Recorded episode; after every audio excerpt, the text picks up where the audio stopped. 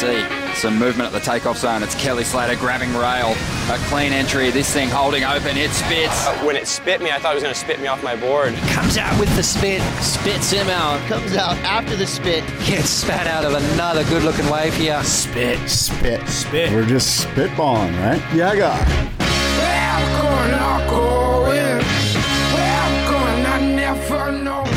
yeah, you better lead in. I don't know where you're going.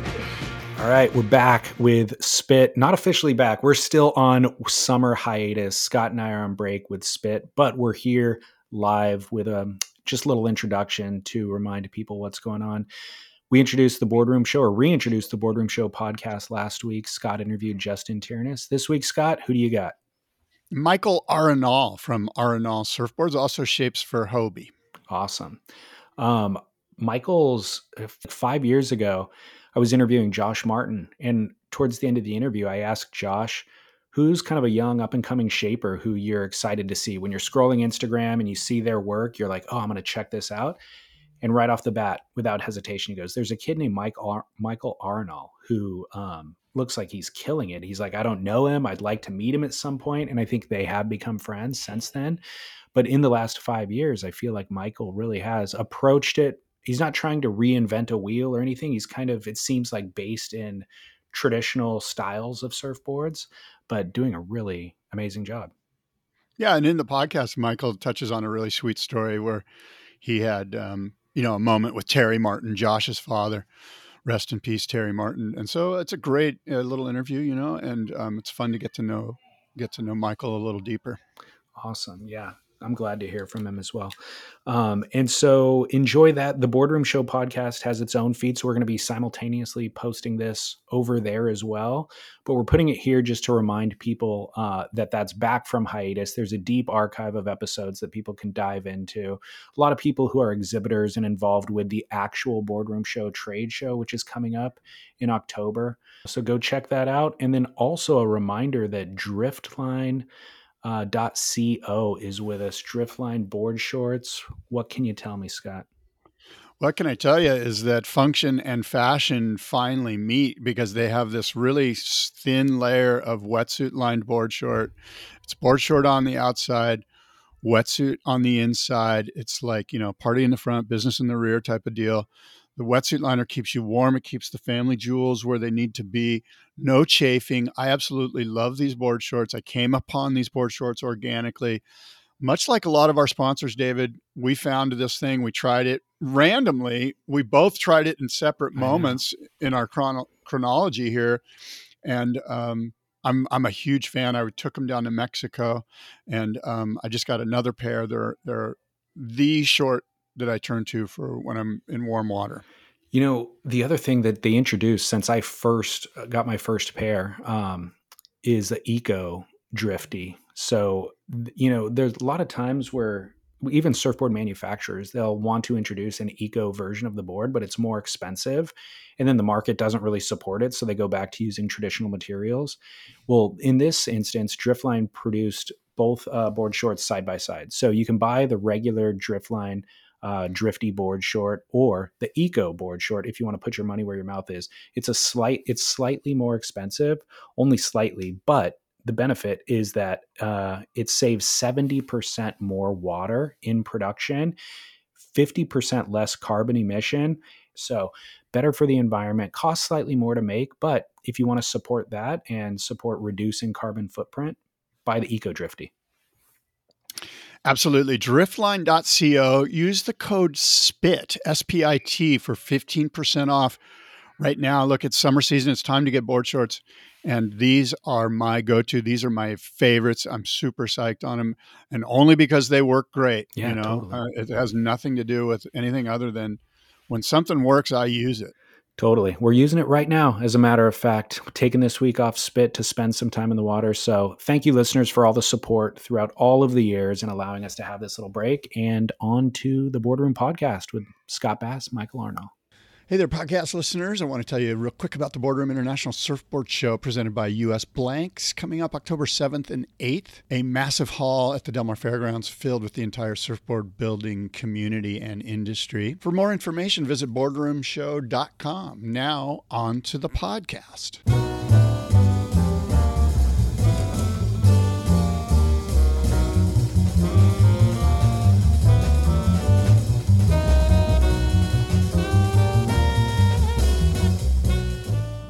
California shaper Michael Arenal has roughly 10 years under his belt and is one of the most sought after California surfboard shapers of the past few years. He recently went to Portugal to shape, and he's been selected by Bing Copeland as one of the participants as we honor Bing in the Icons of Foam Shape Off competition. On this episode of the Boardroom Podcast, Michael Arenal. Let us begin.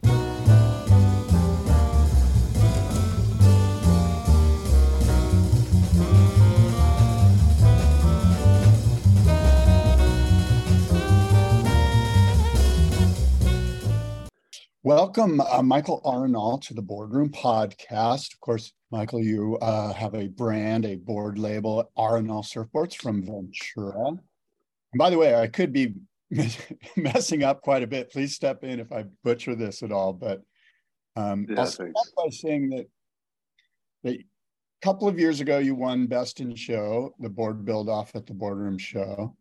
Um, I met you there briefly uh, you're building beautiful surfboards. I believe you're affiliated with Hobie in some way, and I know you have your own label. You've been selected by Bing Copeland to compete in the Icons of Foam Shape Off, honoring Bing in October at the Boardroom Show. You got lots going on, Michael. Welcome to the show, buddy. Yeah, thanks so much, Scott. Yeah, thanks for having me. Appreciate it.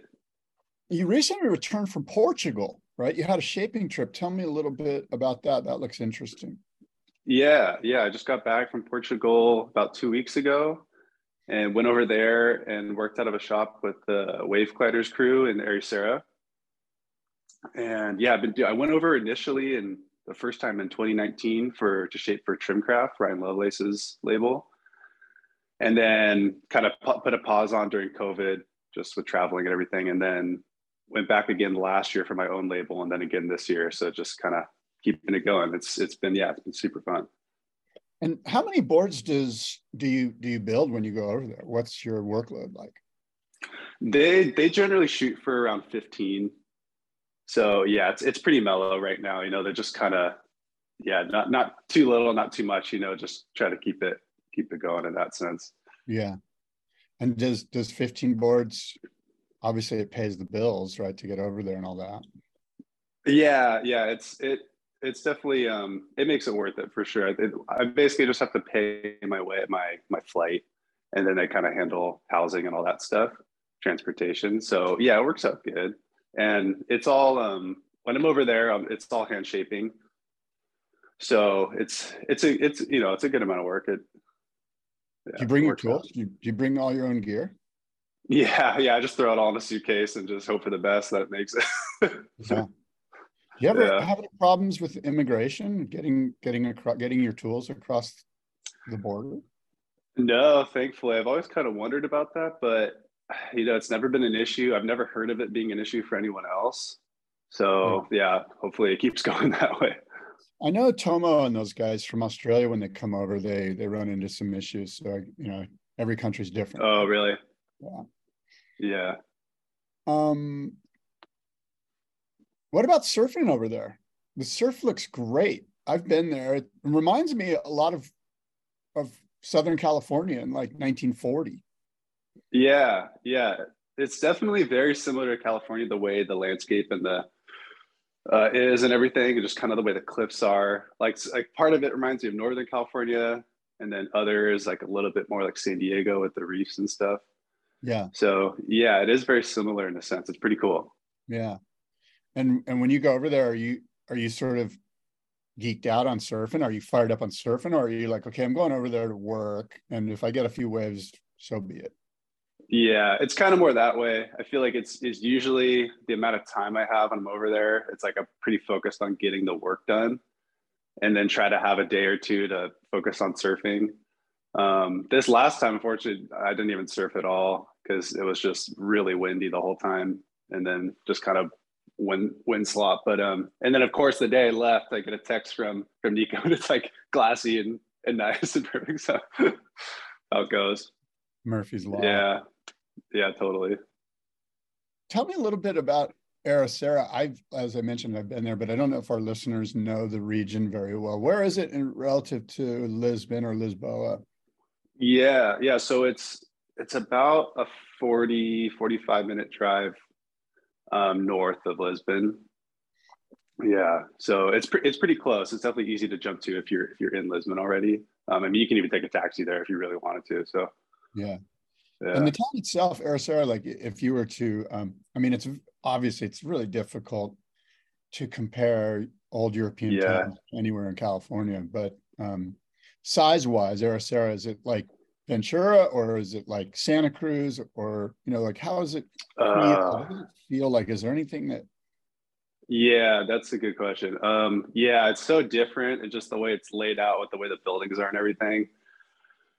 Yeah, I would almost say, hmm, definitely not like Santa Cruz. I'd say smaller than, yeah, maybe more closer to like a Ventura. Definitely smaller than Santa Barbara. You know, it's pretty it's pretty tight because it's also just kind of on a hill, so everything kind of feeds down into the ocean. So the main kind of like center of town, it's it's relatively pretty small. yeah. Yeah. You imagine it must be probably an old fishing village, right? Yeah, yeah. As far as I know, um, that's how it was. Yeah, that's how it was established. Yeah. And did you get into like so when I was there, I, re- I remember being blown away by the buildings and how old they were. And specifically, Yeah. the restaurant I went into, the door was like 12 feet wide and six feet tall and weighed about 700 pounds. Did- Is there parts of the culture there that that just excite you or that just kind of blew you away?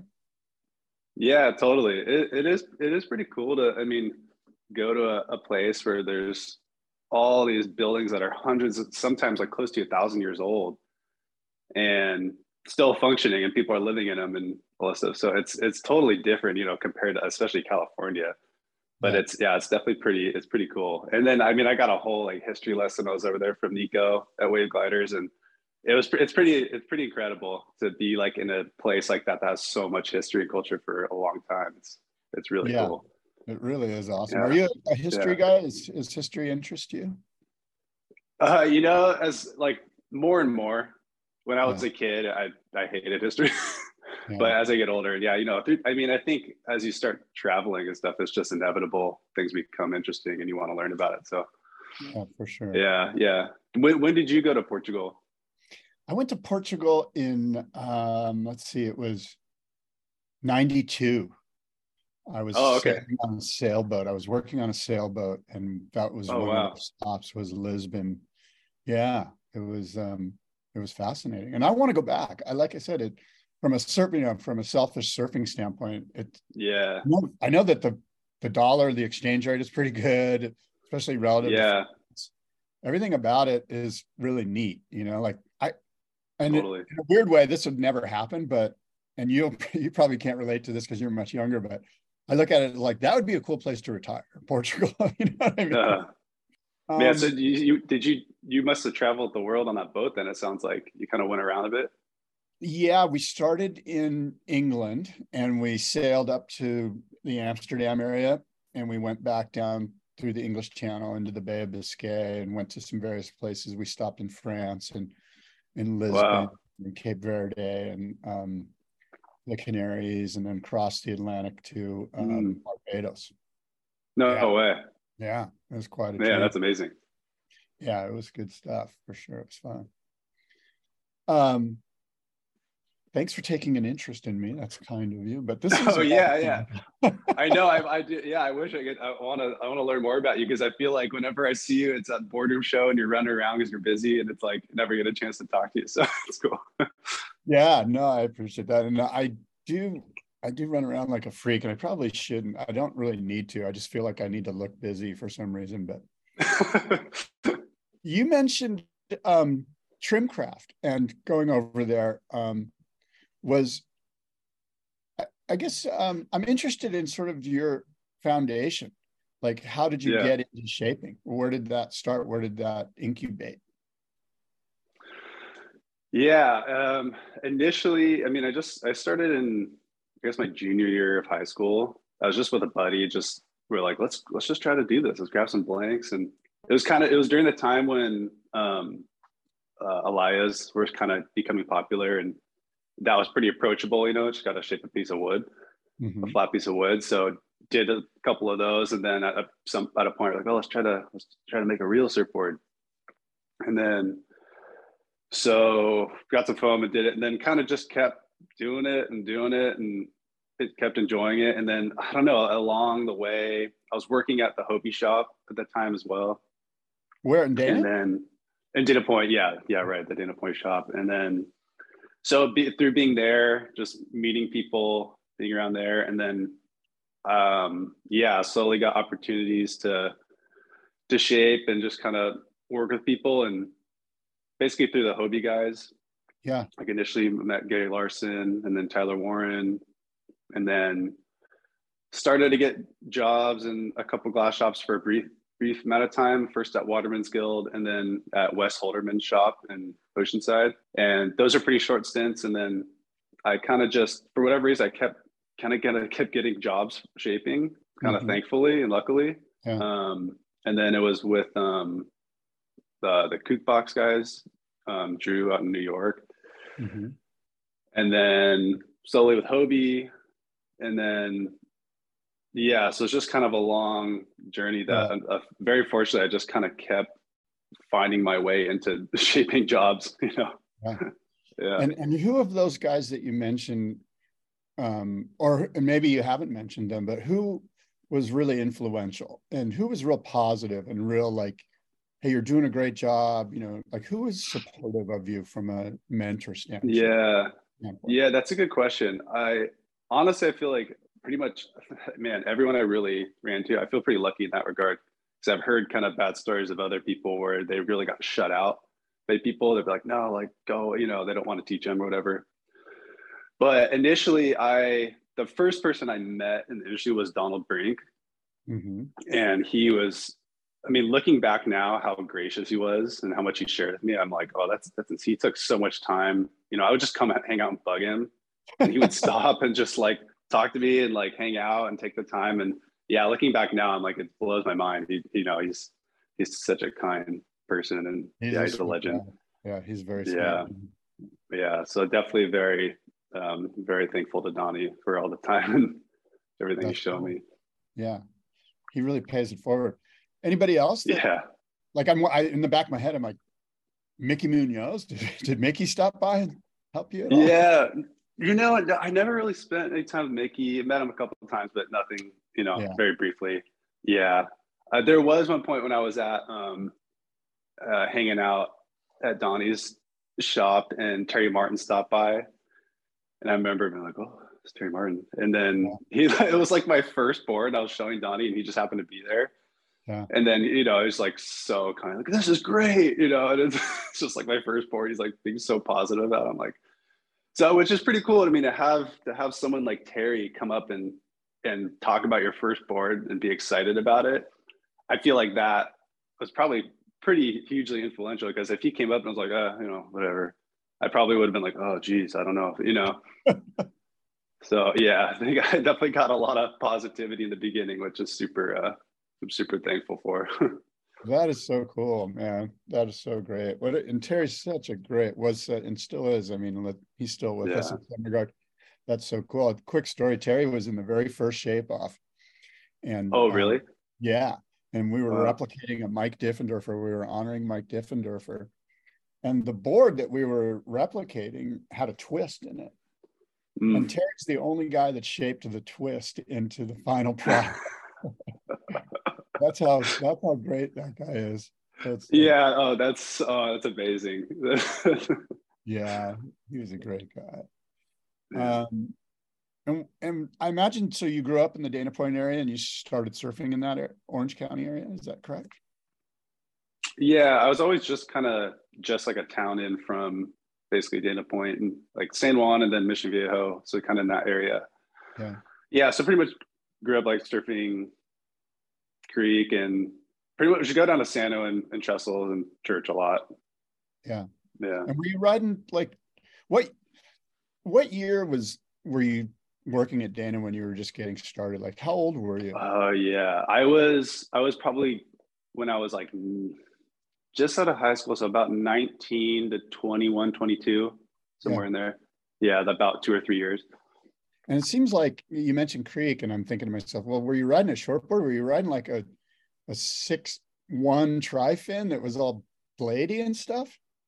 Yeah, it's definitely kind of all over the place. I mean, sometimes I'd ride thrusters, um, but most of the time I was riding like you know fish and other just kind of alternative craft. Yeah. Okay, yeah. Yeah. yeah. And, and so San Onofre, um, did that have a big influence on on your shaping, or was there is there a surf spot that has an influence on your shaping? Yeah, that's a good question. Um, yeah, I would say that's Sano does for sure. Is at that time, um, yeah, i was kind of man, I don't even know where to put it, but if you call maybe the beginning of the 2000s, kind of like the resurgence of of long like longboarding and nose riding, the way it's become now. Yeah. Um, you know, a few years have been into that. So was, at that time, I felt like it was pretty ripe and a lot of really good longboarders down at Sano. So yeah, I was definitely influential that part, seeing what people were riding and yeah. the things they were doing on the craft. So yeah, it's pretty cool. Yeah. And how did you get up to Ventura and hang, hanging out? I mean, I imagine the Trimcraft. Mm. Yeah, that that's funny. That actually happened kind of after I moved up. But um, initially, it was just uh, my my wife now, Michaela. She went to school up here um, at uh, Cal State Channel Islands, and once she graduated, she was like, I "Kind of just want to stay here." And um, I was like, yeah, that's I think I, I kind of want to get out of here, and like I, I really like Ventura and coming up here and visiting her, and it was just it was cool. So we just eventually just moved up here, and yeah, it's been it's been home ever since. That was that was about six and a half years ago. Yeah, and and where do you do most of your surfing up there? Man, a lot. I mean, kind of all over, up and down, but mainly mainly C Street. C Street's the closest to where we live. It's like a mile away. Yeah. So we can bike there and everything. But yeah, you know, depending on the season, everything, we go down to Oxnard or obviously Rincon or kind of areas in between. And yeah. Yeah, I get yeah. it. Enough said. Okay. Um, that Ventura is kind of a rough and tumble town. I mean, in some ways, it feels like it's it's pretty it, it has its moments of of kind of saltiness yeah i mean it's it's man here, I'll hear stories about the past like kind yeah. of through the 70s and 80s i mean no it's definitely way gnarlier years ago um, now i mean it's you know a lot it's changed a lot for sure. Yeah. Um, but it's interesting because as, as it's definitely still has that feel to a degree. Um, and like more recently it's like i'm seeing like so many hells angels riding mm-hmm. around like more than ever before. So it's yeah. Yeah that's the one thing um and again i don't i'm not a hells angels history guy. I don't really know but i know i'm pretty sure that at some point in the 70s like the head hells angels guy lived in ventura yeah don't hold me to it i could be wrong oh, yeah yeah it's got a little biker vibe which is fine you know, more power. I, in a weird way, it's yeah. kind of cool. Like it's like there's so many coastal towns in California that have gentrified, and just turned. They've all turned into yoga studios with acai bowls next to them. So it's kind of cool to yeah. have a little bit of salty kind of wild west. Yeah, floating. Totally, and it's interesting because that's definitely happening more and more in Ventura. But I think some, you know, sometimes people come up because they they know that that's up there, and then they're there, and then they realize it is still kind of raw a little bit and it kind of throws them off. But yeah, yeah, so it's a good balance for sure. so what's the number of years now that you've been shaping? Uh, so I started when I was 17. I'm 30 now. So I guess you can call it 13 years, but probably more recently, like nine years actually working in the industry. Yeah. Yeah. Yeah. And when you got started at like you you mentioned a couple of glass shops, were you primarily shaping or were you also doing other stuff? Were you were you laminating or sanding or or did you just move right into a shaping bay? Yeah, so I initially I I took some boards to Waterman's Guild. And I remember like I I just dropped some boards off and I was all nervous and I just kind of left and then I got, I got a call from Greg Martz and or a text or something. You know, he was like, "Hey," he's like, "He's like, come over here. I want to meet you." Like, what, what, what the heck is this? You just bring boards to my shop and don't say hi, like. so yeah, I came back and yeah, Greg, Greg is he's such a great guy. He's uh very kind and I mean, you know, he's he's he's uh I guess he can come off a little rough, but it's all love, you know.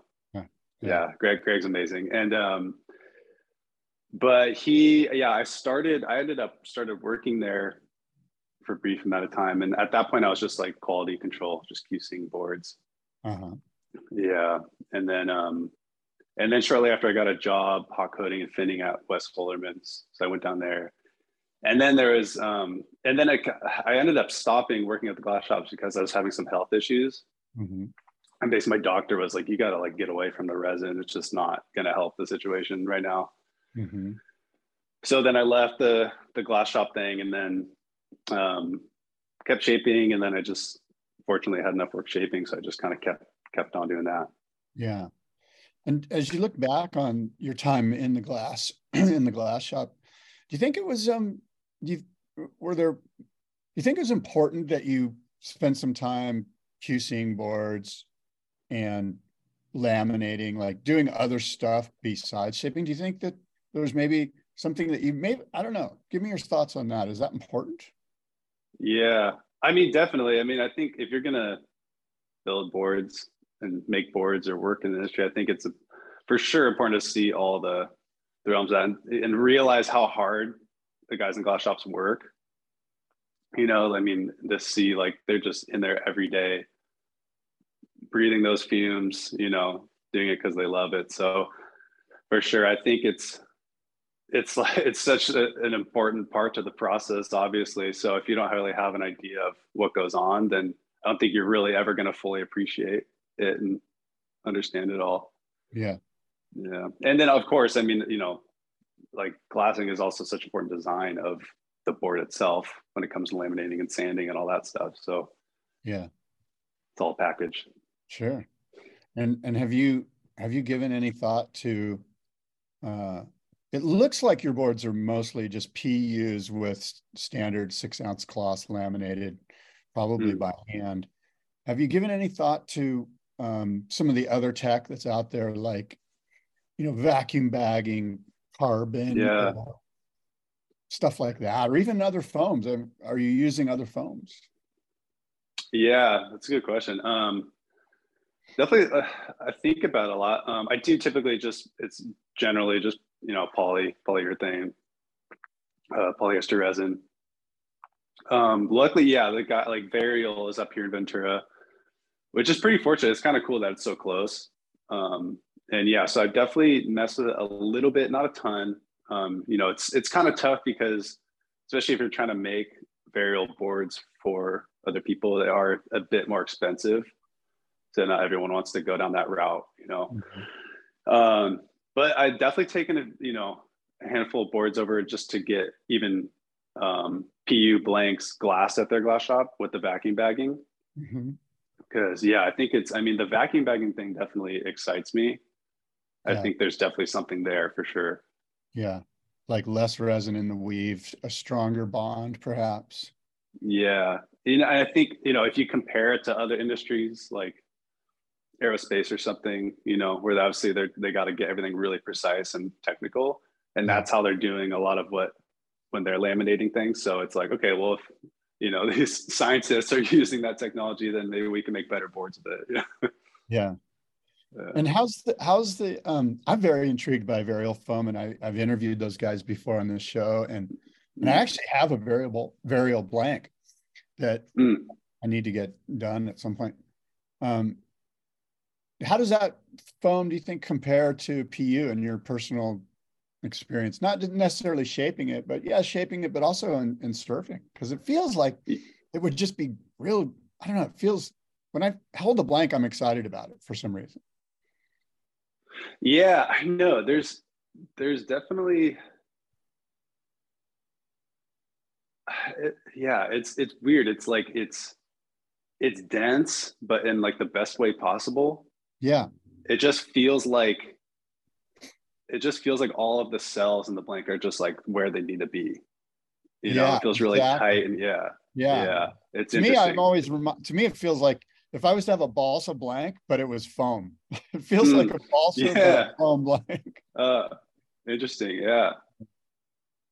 Well, um, what about EPS? No, yes, no, maybe so.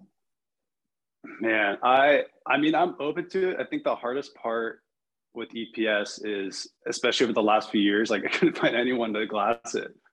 You know, I think yeah, whenever when the glass shops were just slammed over the years of COVID, Yeah, it's like everyone was so busy, like, like nobody was doing uh, epoxy. yeah, and I just didn't have the time to just do it myself. So I just haven't. Unfortunately, it's it's a road I've always wanted to venture down, but just haven't really. I made a couple, but I just like yeah, I haven't really put a ton of time to it. yeah. Um, yeah, I don't know. Yeah, what do you think about EPS and epoxy? Well, I, I think all foams are real personal. You know, like uh, I'm I'm a big believer in there's no one right way. You know, Mm, personally, I have problems with EPS. I'm just been writing PU for so long. There's some dampening quality. There's something to it. Um, Yeah. and I always refer to a Skip Frye quote that I saw somewhere that's been attributed to him, and, and it's that a surfboard's at its best about two weeks before it delaminates. It's just, it's just completely like the dampening's perfect. It's like an old pair Yeah. of slippers, like those rainbow sandals that have like your feet worn into them. You know what I mean? yeah, yeah, totally. So, um, but I'm also, and I want to get your insights on this. I don't know if you have, I'm a, I, I've had two or three of Javier's XTR foam blanks, which is Okay. different than EPS. EPS is expanded, XTR is extruded. Mm, And that stuff and his glassing schedule, those boards were felt great. Uh, And I'm Mhm. not sure if you're if you're familiar with XTR at all. Yeah, I remember seeing it um, around, but I'm not super familiar with it. Um, yeah, but I know the like the like Fletcher Chouinard and Patagonia guys Exactly. are doing that stuff too. Yeah, Exactly. Yeah. Yeah, that seems cool because yeah, it is interesting. That definitely seems to have a different feel to it when you go pick up like a, a Fletcher Chouinard board compared Yeah. to just a like a uh, yeah regular EPS. Yeah, I, I've I've always been a fan of that stuff, and um, and I'm try I've tried to, I've really tried to like EPS, um, and I have a few EPS boards here, and and I know there's a place for them, and I know guys love them, and more power to it. What about PU brands? There's you know there's obviously there's US, there's Arctic, there's Millennium. Mhm. There's probably a few others maybe that I'm not thinking of. Uh, Do you Yeah. think there's a difference? Do you notice a difference in any of the PU brands? Is there just one that you use and you haven't tried the others, or where are you with that? Mm. Yeah, I, I pretty much right now, I was using US pretty much exclusively for a long time. And then more recently, kind of the last maybe six, eight months, I started to use more Millennium. I'd used some Millennium for certain things over the years. And then, yeah, just recently, I just kind of started to try to use it again. Yeah. Um, so it's kind of, I'm kind of splitting it right now, half and half. Yeah, yeah. Um, but yeah, I've been and I've been happy with with the results from Millennium for sure. Um, I think, man, yeah, it's it's tough. It's you know every board is so even if it's the same, it's different. Yeah. So it's really hard to like. I feel like it's going to have to be years down the line before really noticing like, okay, these are the distinct differences, you know, between the two poly brands. Yeah. Yes, it, I'm I'm interested in that because I'm I often ask myself, does the end consumer need to know what the center of their Mm. surfboard is, like the brand it is, you know, like Yeah, you know, and, and uh, the answer is I don't know. Yeah, yeah, that's a fair man. It's a fair question. Um, and probably it's to say, yeah, just like it's probably just comes down to the the person. You know, I'm sure if they're actually interested, then they'd ask. But Yeah, I think most people. ninety percent of us it, we're not good enough to even know the difference anyway. Yeah, yeah. I mean, yeah. I mean, I don't think maybe a couple times. I don't know if I've ever had anyone to specifically ask for a certain type of blank. You know, like I want US. Like, yeah. Yeah.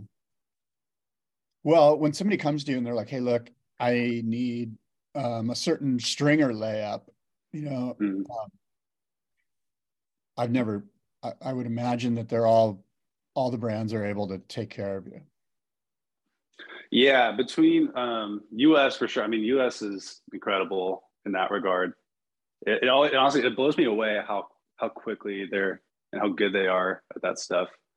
Um, Millennium does a great job too. Um, but yeah, you could just write up the craziest, you know, stringer glue up, and then a week later, just there it is. Like, yeah, they're the wood shop and everything they have there, their rockering sections, like it's incredible. Yeah. So that definitely makes it easy on on us, you know.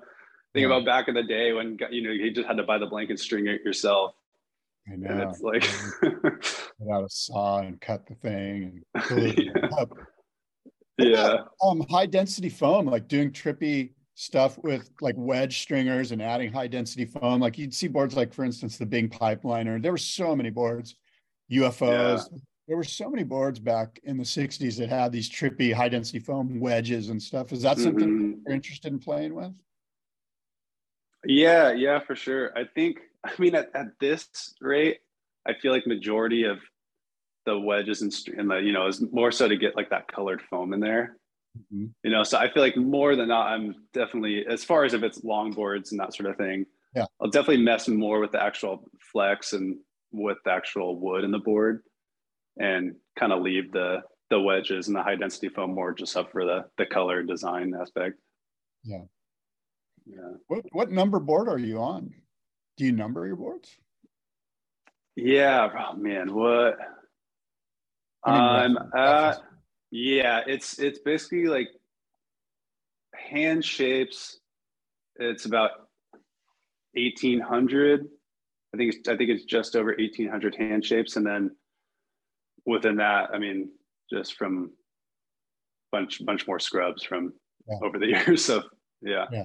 Other work. What, did you start numbering right away, or were you like, oh shit, I've done 100 boards, I better start numbering these things? yeah, yeah. I actually, I actually just kind of kept journals in the beginning, and yeah, they've gotten less and less detailed over the years. Right. but yeah, Right at the beginning, yeah, they were pretty much okay. Plug the planer in. yeah, yeah.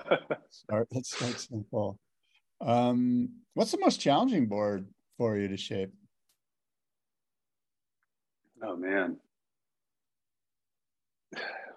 probably anything new. You know? Yeah. yeah, I think, man, it's as far as what I'm doing.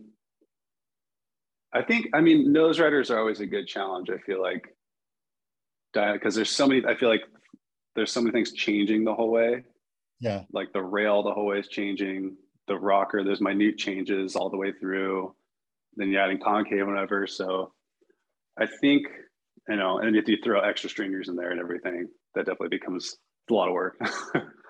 Yeah. And it would seem like a nose rider would be, um, we create a lot of anxiety. Like, okay, I've done everything I'm supposed to do here, but if this guy, you know, especially like a great surfer, you get a great Yeah. surfer that's a great nose rider, and he's like brings the board back. He's like, nope, you know. yeah, totally. Yeah.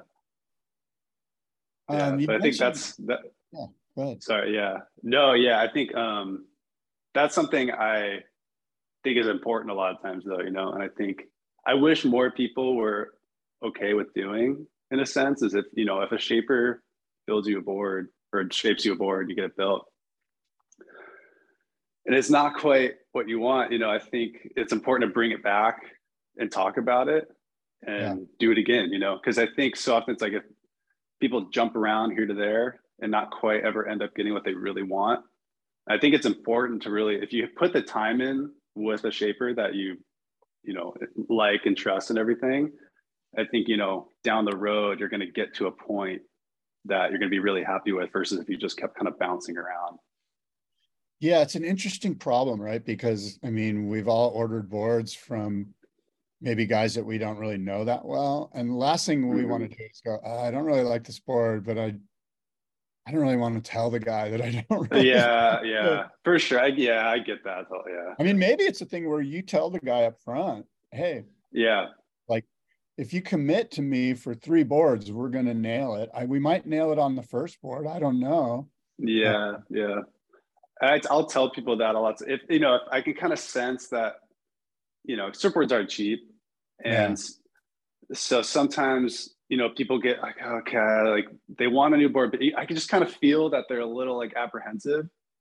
Yeah. And so when I get that, you know, I, I, t- I mean, I say it to everyone, but I'm like, you know, if if you ride this thing a handful of times and you're like, this is not it, I'm like, bring it back. Like we'll remake it, you know, we'll do it again. Cause like, yeah, that's, you know, we're not, we're not doing this to get rich. Like, you know, I want, I want everyone to be happy. So that's what it's about. Like, I want to do my best for everyone. So yeah, there, and, and from my own experience, I, I work with guys that I know I and they demand that I go, nope, didn't do with this one's not it, or this one's kind of it, and this is why, or whatever. And then there are mm-hmm. other guys where I'm like, I'm just gonna go back to my other guy. you know what I mean? Yeah, yeah, yeah, totally. Oh, it's interesting the lack of communication or the communication. Tell me about mm. um, what's your comfort level with? Well, what what are your thoughts on this the age old debate nowadays um, hand shape mm-hmm. versus computer shape? Where, where, do you stand on all of this? Yeah i mean i love hand shaping but i'm open to it all. I, I just started using the machine kind of end of last year. Yeah. And i mean yeah it's it's definitely an important tool to have you know? I think my personal journey with it is like i've never been opposed to it it was just I enjoyed hand shaping and I never got to a point where I really needed it. And then I, and I would start working for Hobie and like they wanted their boards hand shaped. So I just kept hand shaping. Yeah. And then, um, and then, yeah, dur- and then during COVID when it got just so busy and then I'd be doing like 10 of the same model, you know? Yeah. And that's, that's where it hit me. I was just like, like, what am, what am I doing? You know, at that point, I really just felt like a machine, and it and it it just kind of felt started to feel like my time wasn't being spent in the best way possible. You know, and I'm like, you know, by the tenth board, I'm like, you might be getting a little tired. You know, might be a little, you know. So I'm like, if I can just dial in the shape and take away that grunt work and then put that other time the things that are more valuable then yeah and it's it's been great i've been super happy with it that's that's really great insight. And are, so, are you a Shape 3D guy, or do you use Aku, or what's the mm. Uh, yeah, I've I've been using Aku mainly because my computer is too old to get the new Shape 3D. Mm. So um, yeah, so I've I've been I've been using Aku. Oh, great. Um, do you have any interest in the WSL and the World Championship Tour and these guys riding these incredible sort of like I don't know, for lack of a better phrase, Formula One type surfboards. Yeah, yeah. You know, I I have all the respect in the world for it because I think you know, it's obviously like those guys are pushing the future and the boundaries of what surfing is. So I have the most respect for it. It's it's it, I've never paid super close attention to it. Um, I'll kind of come come and go with it, you know, with mm-hmm. with with my interest level. Um, but I mean, you know, it's like the the boards that I'm focused on. It's mostly you know long boards and alternative stuff. So I'm just kind of my headspace is in a little different area. Um, but when I come across it, I, I enjoy it. But it's yeah, it's not something I'm focused on, I guess. And have you ever thought about the world longboard tour? And are there maybe there's people that are riding your boards there? Mm, yeah, interesting. Um, yeah, no, no one's riding my boards on the the longboard tour. It'd be, it'd be fun to work with someone to do that. Um, but what if somebody yeah, came to you and said, "I want a I want a three fin performance longboard to rip on"? Would you would you vomit a little bit in your mouth, or would you? No, no, no, not at all. You know, I think it's it's just like kind of to a degree the EPS versus poly debate. People like what they like, you know, yeah. and yeah, I think that's uh, yeah. If if I can help them do what they want to do, then sure, that'd be that'd be great. Yeah. what does your quiver look like? What are you riding? How many boards do you have, and what do you sort of grab, or what's in your car? Oh right man, yeah, I've uh, lately. I mean, been riding a lot of a lot of big boards, Mhm. glider type stuff. I've been pretty focused on that the last few years. How long? How, how Um, long are your gliders? Generally around 11.0. Yeah. Yeah. I've I had a 10.6 I was riding for a bit and then I've had some 12.0s. I felt like 11.0 just kind of seems like the right zone. Yeah, it's funny. I I was riding 11 for a while, and I've found Mm, I'm now going to. I'm riding a 10.6, which yeah. sound is just. It's not as sexy as an 11.0. You know, you're like 11, running 11.0, but the 10.6 for me seems to be just the perfect number for whatever. Yeah. Yeah, it's definitely a, size where you still very much get the glider feeling, but it's, I mean, that's six inches. It, it sounds silly, but like it definitely makes the board way more maneuverable. Yeah, and, and I'm also in that really weird conundrum where I'm like, I think I could actually nose ride this thing. You know, like 11. Yeah. I'm not going up there. I don't even wax it up there. You know, because you're supposed to just be cruising and trimming and stuff. But I find on the 10.6, I'm like, wow, this board works so good. Maybe I should wax the nose and try to sneak up there. And of course, there's some belly up there that makes it really difficult. And Yeah. I just get into that weird headspace where I'm like, maybe I should have my guy build me a 10.6 glider that nose rides. And now sudden, Yeah. I'm off the reservation, you know? yeah. Is that doable, by the way? Is that something that, that we could do? Like, does that make sense to you or does that take away from the whole thing? Right. I've yeah, that's a good question. I think about it a lot, honestly.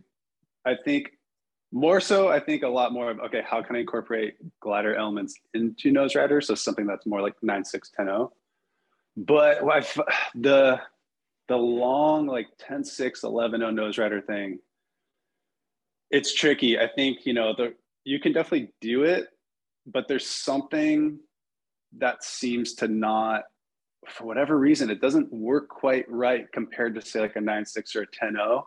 There's something that just kind of throws it off with that length. I find it just seems like with the rocker and overall of Mhm. that length that you need, it's like once the board starts to kind of tip as you're going to the nose, Mhm. it just doesn't work quite right. And yeah, it's tricky for sure. I think I mean it could I think it could be done, but I think it would Yeah. definitely take some some work to get there. Yeah, it's weird. It, uh, as you mentioned that, I'm like, maybe we flatten out the tail so that when we do go up there, the tail stays engaged because it feels like yeah, so much tippiness that once I get up there, maybe the tail pops out or the rail. the rail- totally. Yeah, yeah. But then uh, as soon as we flatten out the tail, I can't turn the board. you know what I mean? Exactly. Yeah, yeah, Can't do the totally. part. that's yeah, that's tricky for sure. But Yeah. it's exciting. What what uh what big board are you riding? I've got one that Roy Sanchez made me that I actually bought Oh. straight off the rack. I brought it brand new off the rack. I just looked at it and went, "Oh, this thing looks really cool." Um, I forget the the he's got a name for it. Oh, the Dreadnought. Okay. That's what it calls Okay. And um, man, it, it works great. And I've got an 11 Nice. foot that Travis Reynolds made, and I've got an Hmm. Andreini, and they're all great. You know, probably the greatest glider I ever had was it was an Andreini that was just super buttery. But uh, I'm a big fan. Yeah. I'm a big fan. keeps me in the water, keeps you in the water. Yeah, definitely. And I find it it honestly I feel like it helps the other my other surfing. I don't know if you felt the same way, but there's like that the slowed down approach to it. Mhm. I feel like you're really feeling and thinking about every movement. Mhm. And I almost feel like once I get on a smaller board, then it's like everything's kind of smoothed out a little bit. Yeah, no, I, I totally agree with that. And um, and I in fact I feel like there's something about just riding a single fin in general that Mm, that allows me to um, kind of pull back the reins a little bit and sit back on the fin and feel the board out from there rather than kind of getting up on a board and getting out in front of it. Yeah. It's going and getting chaotic. And so I'm a big fan. And I do believe it's an important part of the quiver. What about your fishes? I, I see fishes on your Instagram. Um, they look like heels, right? Do you Mm. are you focusing on any quad fins at all? Um, yeah, that's funny. That's like where my head's. I've been telling myself to go for a while, Yeah. and um, yeah. So I have made some more double bump quads lately, you know, double wing quads. Um, and to me, that design really makes a lot of sense. So yeah, it's kind of one of those things where it's like I keep wanting to go there, and then if I just keep getting orders for you know just twin fishes, so Yeah. it kind of pulls me back. Um, but yeah, yeah. How how much do you weigh? Like, do you build your own board? Like, uh, see, it feels like you should Mhm. make yourself a double bump quad for yourself, and just Yeah. you know, I'm sure you're so busy. You're like, dude, I don't have time to make my own boards. yeah no no i definitely do yeah that's um it's funny i have one that's like kind of halfway shaped right now that i'm making myself um yeah yeah but i'm i'm six i'm six two about like 165 Yeah, yeah. yeah Um, what about this electric surfboard acid test that Stab does? Mm. Have you ever been invited to participate in that? i did i think it might have been the first one with dane reynolds um but i shaped the board for trimcraft um yeah it was kind of funny because it was um they basically wanted to get a pavel fish for the acid test Right. for Dane to ride. They couldn't get a Pavel. So the next thing was, okay, we can get a Trimcraft because that's the Pavel fish model. And then I ended up shaping it. Did you get credit? yeah. Did, you lose credit? Yeah. I remember like when it popped up on the screen, it said something like, you know, like Trimcraft Pavel fish by Michael Arnold or something like that. Just oh. like, okay, yeah. But no, I mean, it's, I mean, it's kind of insane. I look at it now, I'm like, okay, I got the credit of shaping like this Pavel fish for this thing. So it's pretty cool. I think I'd, I'd rather do that than like, you know, just shape my own thing. I mean, if they call you right now, would you be psyched? If they're like, hey, let's get Michael to do a board for the electric surfboard test thing. Yeah, yeah, I think it'd be super fun for sure. I think that's kind of something that's almost kind of pushes. You have the the the WSL in a sense pushing the performance level of surfing, and then these guys are almost kind of pu- pushing the alternative side of surfing. So Yeah. super cool. Well, relative to some of the designs that you're making, is there anybody that you're like, wow, that guy? There's one guy that I'm kind of, I see his stuff and I'm like, woo, that thing's tight. Mm, Or maybe Oh, there isn't. man. I don't mean to Yeah. the spot. Maybe you're just so focused that there's nobody out there that's, you know, no, yeah. I mean, I feel yeah, it's it's kind of hard. I feel like these days, I'm pretty much focused on like the, the guys around me that I hang Yeah. with, my friends and stuff. You know, um, um, but yeah, I'm kind of the reason I think, I'll tell you what, there's a guy yeah. that, that, blows, that I look at his stuff and I'm, I'm intrigued. And mostly because I can't ride a 50 50 rail longboard. I'd rather have a little bit of an edge in it, you know? Mhm. this- these are 50 50 rail boards, these longboards I'm I'm talking about, but he's done something to it that he swears that I'll be able to do a bottom turn. you know what I mean? Instead of just bogging. And it's Michael Uh-huh. Takayama's, Michael Takayama's longboards that his, yeah. Think his son Kai rides them. And they they look intriguing. I've never ridden them, but Yeah. Yeah, no, that's that would definitely be a guy for sure. That's um I mean, I think he's piqued the interest of a lot of people. You see those guys riding those boards and they're just yeah, it really is kind of pushing that level and that envelope of of longboarding in a sense where like, okay, yeah, they're still getting these insane nose rides, but yeah, they're turning them as well. So yeah, that's kind of I think that's kind of the next I think he's kind of forefronting that next frontier.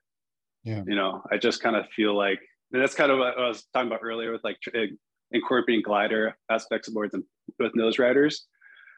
Because I kind of feel like it's getting to the point where nose riders have come back and they've been popular. But I think there's going to get to a point where people want to start to do other things Yeah. you know and i think that's kind of like where michael's going with those boards is okay we're still nose riding but we're kind of kicking it up a notch in a sense Yeah. And and and I have some Wayne Riches that are like that where I go to Wayne, I go, Mhm, yeah you know, he knows me really well. We're almost best friends. And he and he Mm. knows I do not want a 50-50 railed tail. You know, I need Yeah. need an edge back there because I'm just I just need to do a bottom turn. Like without doing a bottom turn, I got nothing and I need to project out of a turn. And he's made me some boards that have a little magic in them, you know, that have a little Yeah. to do a bottom turn. And and I do Yeah. I, I CJ Nelson comes to mind. There's a lot of guys that are kind of in this like pig mode where they're like, look, I just kind of want to like sit back on the fin and kind of and do this. Mm. And then I'll drive into a turn and walk up to the nose. right right Yeah, Wayne's boards are insane. That's it's it's so cool, and it's nice because he you like I feel like like whenever I see a board of his, it's always different. You know, obviously he has his models he does, but it's like he has such a wide range. Yeah, it's really cool. And then, man, yeah, like I feel like uh, it was a little bit ago now, but I remember like seeing Troy Mothershead on that Rincon. Mm-hmm. He's just like riding this board, riding this wave so well. And he, he, popped out and he's like on a Wayne Rich. Just like, dang, like the good good combo right there. Troy on a Wayne. that is a good combo. Yeah. That's a good combo for sure. Wow. Well, um, look, I know that Bing Copeland's excited to have what he described to me as new, exciting, talented shapers. And he's mm-hmm. selected you to be one of the eight shapers in the shape off coming up here in October at the boardroom show.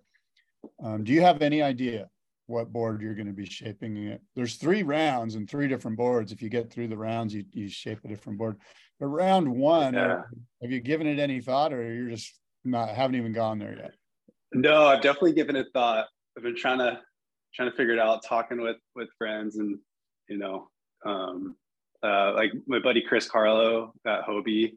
Yeah, he's. I mean, he's such a yeah. You know, Chris. Like he he's a history nerd, especially when it comes to surfing. So I've been talking to him to try to get his like thoughts on you know what it could be, and we've run through it, and yeah, um, it's it's tough because we're trying to like the thing that I'm thinking about is there's obviously like certain models that it for sure obviously you know i feel like i could pick out a few and it's probably going to be in there. Yeah. but then there's ones that have really in, like a, a lot of like wood and stringers. And i'm yeah. like okay is us going to supply all those blanks for like six blanks for people to, or eight blanks or whatever it is? Yeah. Okay maybe they'll do that one for the final. You know they just need two. So i'm trying to like try to figure that out. Yeah. Oh, we've got you right where we want you, Michael. This is gonna be fun. yeah, but it, man, it's it's super cool. It's like it, it's really it's it's been super enjoyable. I mean, I'm really excited. Um, you know, I'm super honored, super excited to be there because I think it's it's definitely just pushing and shaping in a different way and making my brain work in a different way. And it's yeah, it's it's super fun to think about. Yeah, I mean, um, Bing is Bing offers so much for this competition because you can open the Bing book. You know, there, there's a book that mm-hmm. out there on Bing, and look at them all the models, and it's ridiculous. Like there's just yeah. so many models, especially in the transition era. You know, like the yeah. Maui foil and blah blah blah. There's just a million of them. And then before that, of course, you've got you know, you've got a, a David Nuuhiwa nose rider, you've got the Bing pipeliner, You've got yeah. there's the, the, the David Nuuhiwa lightweight, and then you go. I mean, it's crazy how many designs that he that are mm-hmm. available to us to choose, and he's of course picking them, and and yeah, it'll be interesting for sure. Yeah. What do you know about Thomas Bexon? Thomas Surfboards, he's going to be competing against you. Australia. Yeah, yeah, yeah. I mean, there's another guy who's who's talking about kind of pushing things. I mean, yeah, I don't. I've never met Thomas, I don't think, and then, but yeah, I think that that was a really, really exciting name to hear who's going to be there. Yeah, yeah, I'm really curious to see him there and see what he does. It's going to be awesome. Yeah, yeah. we're excited too. And there's some other guys like um, Wayne Rich, of course, is in the competition. Roger yeah. um, Dane yeah. Perlee from down here, who mm-hmm. from Santa Cruz. He's making some really unique longboards. Yeah. Thin um, the fins he's using or positioning of them are kind of weird. Yeah, yeah, those those things are, are really really intriguing because yeah, I mean they're they're so wild looking, but then you see somebody surfing like oh they're working so. And Dane surfs incredible on him. He's an incredible surfer. Mm. Um, and then there's Josh Peterson who won the shape off on yeah. the Coast. Do you know Josh? Yeah, yeah, I know, yeah, I know Joshua. Um, yeah, that's gonna be that's gonna be super cool. Josh, I mean, he's I'm I'm definitely I mean, I'm I'm nervous for everyone, you know, to go. But everyone is such an incredible shaper yeah. there. But Josh is like, yeah, he's a he's a really good board builder, really dialed. So yeah, he's yeah, he's like you. He's a talented, young man. That's you know, I mean, I know you're not young, but Yeah. relative to my age. No, thanks, thanks, Scott. And then Hank Warner, who's I mean, Hank Warner's built everything. That guy has, you know, he's just a legend. yeah, So anyway, Yeah, man. be fun. Your that's are- that's a good lineup. That's like It's a that's gnarly be so lineup. fun.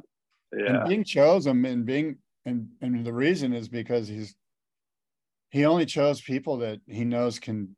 Like, there's people that can make a short board, and there's people that can make a long board, but are there people that can do it all? And that's Mm, where he, I believe, his thinking was when he chose the eight, the eight shapers. So mm, mhm.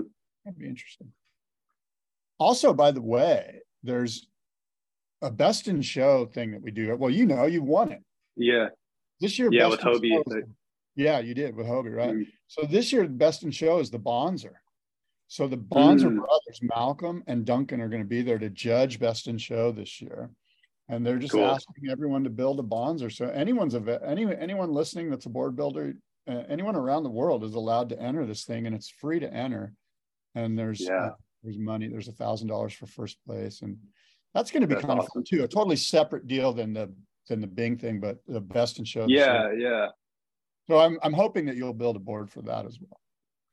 yeah, yeah. That'd be fun. I would love to do that. Is it um? Because I feel like the last, maybe not last year, but I can't. I can't remember. Is there two best in shows? Is there's like an alternative one, or how does Yeah, that? sometimes there's two categories. This year we just have Uh-huh. one simple category. bonds. Okay. They, I think Malcolm and Duncan are just asking you to make a, a- something's got to have a double barrel bottom down there by the tail. It's got to have three or five fins, and, and um, Okay. that's the only. Okay. So there's a criteria of what it needs to. Yeah, bonzer. Bonzer's basically it. If you know what a bonzer is, then you're in business. Yeah. Okay. Okay. Yeah. I know making making something totally totally out of the box, but still in the Yes, in the realm. But exactly. We want you to be creative. You know, Cool. sure. okay. Well, look, Michael, we've said a lot. We had a great talk. Um, I appreciate you being here this morning. I know you're busy, um, but like I said, we're excited to have you in the boardroom show. Um, Yeah. Thank you. um, should be good. Yeah. Yeah. Thank thank you so much for for chatting. It was great to talk with you and catch up on all this. It was, it was fun. Yeah, buddy. Well, look, you know how to get a hold of me. We'll chat soon. Thanks again, bud. Awesome. Sounds good. Thanks, Scott.